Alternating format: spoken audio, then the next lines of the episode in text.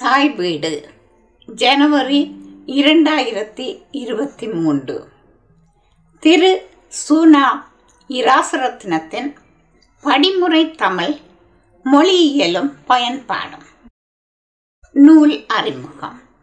செல்வநாயகி ஸ்ரீதாஸ்.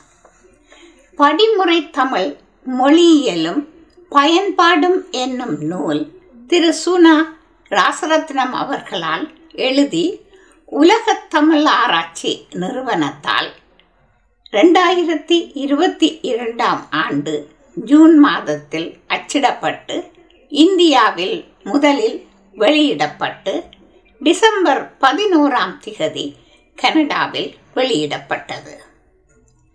ஓர் இனத்தின் வளர்ச்சி தாய்மொழியின் வளர்ச்சியில்தான் தங்கியிருக்கிறது.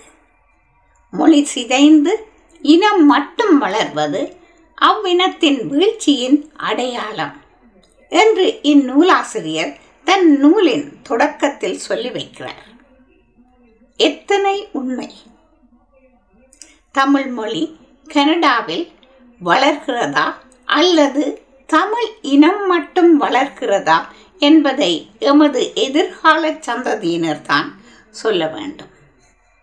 பயன்பாட்டு மொழியியல் அல்லது பயனாக்க மொழியியல் என்பது மொழியியல் கோட்பாடுகளை உலகின் நடைமுறை பிரச்சனைக்கு தீர்வு காண்பதற்கு பயன்படுத்துவதை நோக்கமாக கொண்ட ஒரு மொழிக்கல்வியாகும் இது ஒரு மொழியை இரண்டாம் மொழியாக கற்பது அகராதியியல் கலைச்சொல் ஆக்க இயல் போன்ற துறைகளில் அதிக பயன்பாட்டில் உள்ளது. இருபதாம் நூற்றாண்டில் மொழி ஆய்விலும் மொழி கற்பித்தலிலும் கற்றலிலும் பெருமாற்றங்கள் ஏற்பட்டன. கல்வித்துறையில் பயனாக்க மொழியியல் என்னும் பாடம் முதுகலை மொழியியலில் கற்பிக்கப்படும் ஒரு பாடமாகும். அத்தகைய உயர்கல்வி பாடத்திட்டத்தை தமிழை இரண்டாம் மொழியாக கற்கும் சிறாருக்கும் தமிழ் தெரியாத தமிழருக்கும் தமிழர் அல்லாதவர்களுக்கும் ஏற்ற முறையில் இலகு நடையில் அமைத்து தந்திருக்கிறார் இத்திரு ராசரத்னம் அவர்கள். இந்நூல் எனது பார்வைக்கு வந்தபோது முதலில் எனக்கு ஏற்பட்ட உணர்வு அதிர்ச்சி. தமிழை இரண்டாம் மொழியாக கற்கும் மாணவர்களுக்கும் தமிழ் தெரியாத தமிழர்களுக்கும் தமிழை கற்க விரும்பும் பிற மொழியாளர்களுக்கும் என்று ஒரு குறிப்பிட்ட பயனாளிகளின் தேவைகளை கருத்தில் கொண்டு இந்நூலை மொழியியல் அடிப்படையில் எழுதியிருப்பது எனக்கு பெருவியப்பை தந்தது. இருபத்து ஐந்து இயல்களையும் மொத்தம் முன்னூற்றி எண்பத்தி ஏழு பக்கங்களையும் கொண்டது இந்நூல். இதன் பின்னிணைப்பாக திரு ஔவை நடராஜன் உள்ளிட்ட பல அறிஞர்களின் நூல் மதிப்பீடு இணைக்கப்பட்டிருக்கிறது. பெரிய எழுத்து அடிகளுக்கு இடையில் உயர்ந்த இடைவெளி படங்கள் முதலியவற்றுடன் கூடிய இந்நூல் தமிழ் மொழி கற்கும் மாணவருக்கும் கற்பிக்கும் ஆசிரியருக்கும் விரும்பத்தக்க முறையில் வடிவமைக்கப்பட்டிருக்கிறது. மொழி என்பது ஒரு தொடர்பு சாதனம். மொழியியல் என்பது மொழியை அறிவியல் முறையில் ஆயும் ஒரு துறை. ஒவ்வொரு மொழிக்கும் அதன் தொடக்கம் வளர்ச்சி ஒலியமைப்பு வரி வடிவம் மொழி அமைப்பு தொடரமைப்பு இலக்கணம் பிற மொழிகளின் தாக்கம் என்று பல கூறுகள் இருக்கின்றன. இந்நூல் ஆசிரியர் இவற்றை எல்லாம் மனத்தில் கொண்டு இந்நூலை பல ஆண்டுகள் முயன்று படைத்திருக்கிறார். ஆயிரத்தி தொள்ளாயிரத்தி தொண்ணூறுகளில் Tamil arts and technology AT AT என்ற பெயரில் திரு இராசரத்னம் அவர்கள் தொடக்கி வைத்த தமிழ் மொழி கலை தொழில்நுட்ப கல்லூரி இன்று மிகப்பெரிய ஆலமரமாக வளர்ந்து இன்றைய இளைய தலைமுறையினருக்கு பெரும் தொண்டாற்றி கொண்டிருக்கிறது. மனோன்மணியம் சுந்தரனார் பல்கலைக்கழகத்துடன் இணைந்து கனடாவில் முதல் தமிழ் பல்கலைக்கழகத்தை தொடக்கி தமிழ் இளங்கலை முதுகலை ஆகிய கல்வி திட்டங்களை கொண்டு வந்து நடைமுறைப்படுத்தியவர் திரு இராசரத்தினம் அவர்கள்.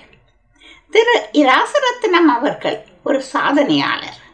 கடந்த முப்பது ஆண்டுகளுக்கு மேலாக அவர் தமிழ் கல்வித்துறையில் ஈடுபட்ட பட்டறிவின் பலன் இந்நூலாகும்.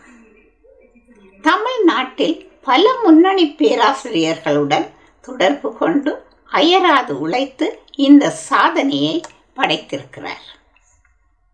கனடாவில் இன்று தமிழ் மொழி கற்பிப்பதில் நாம் வெற்றி அடைந்திருக்கிறோமா என்று கேட்டால் துணிந்து ஆம் என்று கூறுவது மிக கடினம்.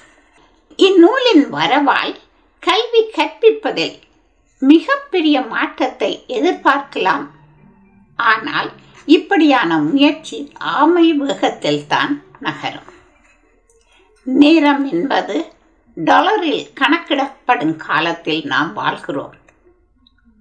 நம் காதுபட பலர் தமிழ் படித்து என்ன சாதிக்கப் போகிறாய்? கறிக்கு உதவுமா என்று கேட்கும் அளவுக்குத்தான் நமது தமிழ் கற்றலும் கற்பித்தலும் இருக்கிறது. தாய்மொழி பற்றிய அறியாமை தமிழின் சிறப்பு உலகில் தமிழின் இடம் முதலியவற்றை மாணவனுக்கு உரிய காலத்தில் அறிய தராமை. ஆசிரியர் தராதரம் பெற்றோர் அக்கறையற்ற தன்மை தமிழ் கற்பிக்கும் முறை முதலியவற்றை இதற்குரிய முக்கிய காரணங்களாக கூறலாம். இந்நூல் ஆசிரியர் இக்காரணங்களை உரிய தகவல்களின் அடிப்படையில் மாணவர்களின் இடத்திலிருந்து ஆராய்ந்திருக்கிறார். இந்நூல் முதலில் கல்வி கற்பிக்கும் ஆசிரியரால் படிக்கப்பட வேண்டும். ஒலியின் கோட்பாட்டை அறியாத ஆசிரியர் எவ்வாறு மாணவனுக்கு அதனை கற்பிக்க முடியும்? இந்நூல் ஒலியின் பிறப்புக்கு முக்கியத்துவம் கொடுத்திருக்கிறது. ஒலி உறுப்புக்கள் படம் மூலம் அறிமுகம் செய்யப்பட்டு தமிழ் ஆங்கிலம் ஆகிய இரு மொழிகளிலும் அடையாளம் காட்டப்பட்டுள்ளது. மொழியியல் அறிஞர்களால் மரபிலக்கணகாரர் என்று அறியப்படும். தொல்காப்பியர் வழி நின்று இந்நூல் தொடக்கம் அமைகிறது.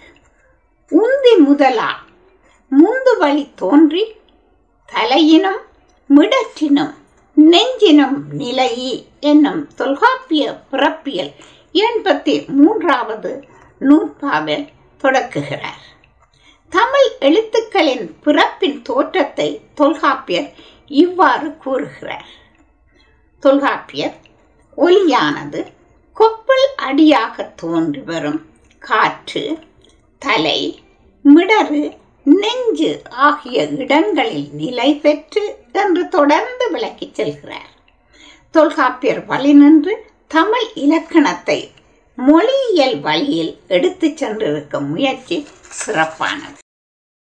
வல்லின மெய் ஒலிகள் உலோகம் அல்லாத திண்ம இயல்பினை உடையன என்றும் மெல்லின மெய்கள் உலோகத்தின் தன்மை கொண்டன என்றும் இடையினம் திரவ இயல்பினை உடையன என்றும் வல்லினம் மெல்லினம் ஒலிகளின் பிறப்புக்கிடையே உள்ள ஒற்றுமை வேற்றுமைகளை ஆசிரியர் விளக்கியிருப்பது சிறப்பாகும்.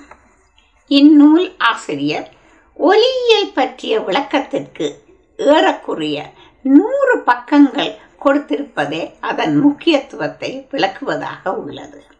ஒலிகள் பிறக்கும் இடங்களை விளக்குவதற்கே மிக தெளிவான இருபத்தி ரெண்டு படங்கள் வரையப்பட்டு விளக்கப்பட்டிருக்கின்றன. ஒரு புகைப்படம் ஆயிரம் வார்த்தைகளுக்கு சமம் என்பார்கள். அந்த விதியை ஆசிரியர் பின்பற்றியிருப்பது இந்நூலின் சிறப்புகளில் ஒன்று. மொழியியலில் முக்கியத்துவத்தை உணர்ந்தே நான் அண்ணாமலை கனடா வளாகத்தில் நிர்வாக பொறுப்பாளராக இருந்த காலத்தில் ஏறக்குறைய நான்கு ஆண்டுகளுக்கு முன் மொழியியல் என்னும் துறையை தொடக்கும் முயற்சியில் ஈடுபட்டு வெற்றியும் பெற்று அண்ணாமலை கனடா வளாகத்தில் இப்போது மொழியியல் முதுகலை கற்பிக்கத் தொடங்கி மூன்றாவது ஆண்டாக வெற்றி நடை போடுகிறது. மொழியியல் முதுகலை பத்து பாடங்களில் நாலு பாடங்களை இரு ஆண்டுகளாக கற்பித்தேன். என்னும் அனுபவத்தில் தமிழ் மொழி கற்பித்தலில் பயனாக்க மொழியியல் எத்துணை நெருங்கிய தொடர்பை கொண்டுள்ளது என்பதை நான் நன்கு அறிவேன். தமிழை இரண்டாம் மொழியாக கற்றும் மாணவர்களுக்கு கற்பிக்கும் ஆசிரியர் முதலில் இந்த நூலை கற்றுக்கொள்ள வேண்டும் என்பது எனது தாழ்மையான வேண்டுகோள்.